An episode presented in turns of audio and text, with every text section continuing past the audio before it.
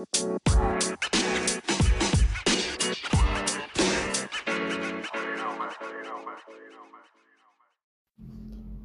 สดีครับ พบกับผมโดใน MED Podcast ครับ ในเช้านี้เราจะมาพูดถึงแรงเสริมในชีวิตประจำวัน ถ้าพูดถึงคำว่าแรงเสริมเนี่ยย่อมเป็นอะไรที่เป็นในทิศทางที่บวกที่คอยผลักดันให้เราไปอยู่ในจุดที่ดีขึ้นกว่าเดิมนะครับ เชื่อว่า หลายคนในที่นี่เนี่ยเคยได้รับรางวัลแล้วก็ได้รับบทลงโทษกันอยู่แล้วตั้งสมัยเด็กๆเนี่ยเราก็อาจจะเคยถูกตีถูกดูถูกด่าถูกว่า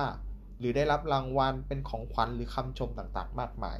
ซึ่งแรงเสริมในวันนี้ที่เราจะพูดถึงเนี่ยเจ้าของทฤษฎีเขามีชื่อว่าสกินเนอร์ครับ อย่างที่บอกไปในตอนแรกการได้รับรางวัลเนื่องจากทำดี และการโดนลงโทษ เพราะว่าเราทำผิด สิ่งเหล่านี้เขาเรียกว่า แรงเสริมทั้งหมด โดยแรงเสริมเนี่ยแบ่งออกได้ง่าย ๆเป็น 2 ประเภท ก็คือแรงเสริมทางบวก และก็แรงเสริมทางลบนั่นเองครับ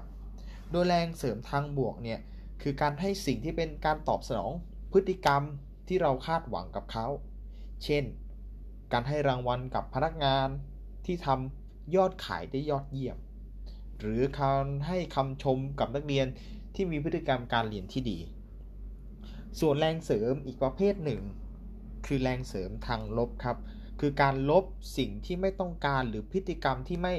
อยากให้เกิดขึ้น หรือเราอยากจะเปลี่ยนแปลงสิ่งที่เกิดขึ้นให้มันดีขึ้น เราก็ให้แรงเสริมทางลบกับเขาไป เช่น ครูมักจะดุจะว่านักเรียนที่มี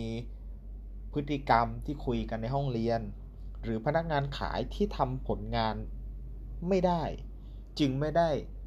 รับผลตอบแทนที่สมน้ำสมเนื้ออะไรประมาณนี้ ซึ่งในชีวิตประจำวันของเราส่วนใหญ่เนี่ยมักจะเจอกับแรงเสริมทางบวกมากกว่าแรงเสริมทางลบ หากคนนั้นไม่ทำผิดกฎเกณฑ์ที่สังคมวางเอาไว้ หรือทำผิดกฎหมาย จนได้รับบทลงโทษ การที่คนสร้างบทลงโทษทางกฎหมายขึ้นมา ก็คือการสร้างแรงเสริมทางลบ ให้คนอยู่ในกรอบอยู่ในกฎอยู่ในเกณฑ์นั่นเอง แต่ถ้าสังคมที่จะเดินหน้าไปได้ครับต้องขับเคลื่อนด้วยแรงเสริมทั้งสองด้าน อย่างที่บอกไปว่าเรามักจะเห็นแรงเสริมทางบวกมากกว่าแรงเสริมทางลบ ขอเล่าเพิ่มเติมเกี่ยวกับแรงเสริมทางบวกครับ เพราะว่าเรามักจะคุ้นเคยแล้วก็คุ้นชินในชีวิตประจำวันมากกว่า โดยแรงเสริมทางบวกเนี่ยสามารถแบ่งย่อยๆ ออกเป็น 4 ข้อสามารถใช้ได้ทั้งการทำงาน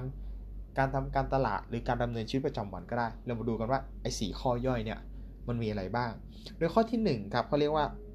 การให้แรงเสริมตามเวลาที่มันแน่นอน คือการที่เราสื่อสารกับคนที่เราต้องการให้เขารับรู้ข้อมูลนั้นๆ ว่าช่วงเวลานี้จะเกิดแรงเสริมขึ้นนะ เช่น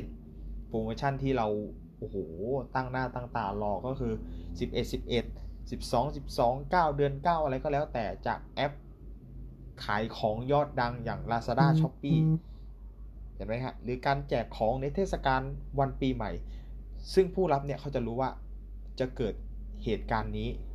จะได้รับแรงเสริมนี้อย่างแน่นอน หรือเรียกว่าการให้แรงเสริมตามช่วงเวลาที่แน่นอน และอย่างที่ 2 การให้แรงเสริมในช่วงเวลาที่ไม่แน่นอน คือการให้ของขวัญหรือของรางวัล โดยที่ไม่ได้บอกหรือวางแผนหรือเตรียมไว้ล่วงหน้า เช่น การลดสินค้า นาทีทอง ตามห้างสรรพสินค้า หลายคนอาจจะเคยไปเดินตามห้างสรรพสินค้าแล้วได้ยินเสียงไม้ปีดปีดปีดนาทีทองจ้านาทีทอง เพื่อเป็นการเรียกลูกค้าเข้ามาณจุดจุดนั้น ถ้าเขาประกาศล่วงหน้าว่าเวลาบ่ายโมงจะมีนาทีทองเนี่ยลูกค้าก็จะมารอเฉพาะช่วงเวลาบ่ายโมงถ้าลูกค้าอยากได้ สินค้าในราคาพิเศษนาทีทอง ลูกค้าก็จะต้องมาจดจ่อแล้วก็ตั้งหน้าตั้งตาว่าจะเกิดนาทีทองตอนไหน นี่คือแรงเสริมประเภทที่ 2 คือแรงเสริมในช่วงเวลาที่ไม่แน่นอน และแรงเสริมที่ 3 ครับ การให้แรงเสริมที่แน่นอน คือเมื่อคนเหล่านั้นมีพฤติกรรมตรงตามแรงเสริมที่ตั้งไว้ จะได้รับรางวัล ซึ่งบุคคลเหล่านั้นเขาจะรู้ว่าถ้าเขาทำตาม เป้าหมาย หรือสิ่งที่กำหนดไว้แล้วเนี่ยเขาจะได้รับแรงเสริมเหล่านั้น เช่น การให้รางวัลกับพนักงานที่ทำยอดขายที่สูงสุด การจัดโปรโมชั่น ซื้อ 1 แถม 1 การตั้งราคามา 3 จ่าย 2 ของร้านบุฟเฟ่ซึ่งบุคคลที่เข้าไปสู่กลไกของแรงเสริมเหล่านั้นเนี่ยเขาจะรู้ทันทีว่าถ้าเขาทำตามเงื่อนไขเนี่ยเขาจะได้รับรางวัลหรือสิ่งนั้นเป็นการตอบแทน และแรงเสริมทางบวกประเภทที่ 4 ครับก็คือ การให้แรงเสริมที่ไม่แน่นอนคือ การที่เราจะไม่บอกว่า แรงเสริมนั้นจะเกิดขึ้นเมื่อไหร่ จะเกิดปุ๊บปั๊บขึ้นมาทันทีก็ได้นะครับ เช่น เด็กนักเรียนที่ตอบคำถามดี จะได้รับคำชมเชยจากครูหรือรายการวิทยุจัดรายการวิทยุรายการหนึ่งจัดรายการตั้งแต่4โมงเย็นจนถึง6โมงเย็นและจะแจกตั๋วเครื่องบิน 3 ใบ แต่ผู้ดำเนินรายการจะไม่บอกว่า เขาจะแจกในช่วงเวลาไหน ถ้าผู้ฟังทางบ้านอยากจะได้รับตั๋วเครื่องบิน จะต้องอยู่ฟังตั้งแต่4โมงเย็นจนถึง6โมงเย็น อันนี้ก็เป็นเทคนิคทางการตลาดที่รายการทีวี หรือรายการวิทยุหลาย ๆ รายการใช้เพื่อให้คนเนี่ยอยู่ชมอยู่ฟังรายการเขาจนจบนะครับ อย่างที่บอกไปว่าการใช้แรงเสริมทั้งทางลบ แล้วก็ทางบวกเนี่ยยาสองชนิดเนี่ย มีประโยชน์ทั้งคู่ แต่ต้องใช้ให้เหมาะให้ถูกกับสถานการณ์แต่บางครั้งการให้ยาเสริมมากๆเนี่ยก็เหมือนเรากินยาชนิดเดิมซ้ำๆประจำประจำทุกวันบุคคลนั้นอาจจะเกิดพฤติกรรมที่เรียกว่าการดื้อยาก็ได้ ฉะนั้นหากใครจะนำการใช้แรงเสริมนำไปใช้ในชีวิต จะต้องหาจังหวะให้เหมาะสม แล้วก็ใช้ประเภทของแรงเสริมเนี่ยให้สอดคล้องกับพฤติกรรมของคนด้วย บางคนเนี่ยเขาไม่ต้องการคำชม เพื่อเป็นแรงผลักดันในการทำงาน หรือคำชมเพื่อปรับเปลี่ยนพฤติกรรม บางคนก็อาจจะชอบคำดุคำด่าคำว่าคำติคำเตือน เพื่อให้พฤติกรรมเขาเปลี่ยนแปลงเป็นแรงผลักดันในการทำงานของเขา เพราะฉะนั้นเราต้องดูคนคนหนึ่งว่าเราจะใช้แรงเสริมทางบวก หรือแรงเสริมทางลบกับเขานะครับ โอเคสำหรับวันนี้ก็ฝากเรื่องการ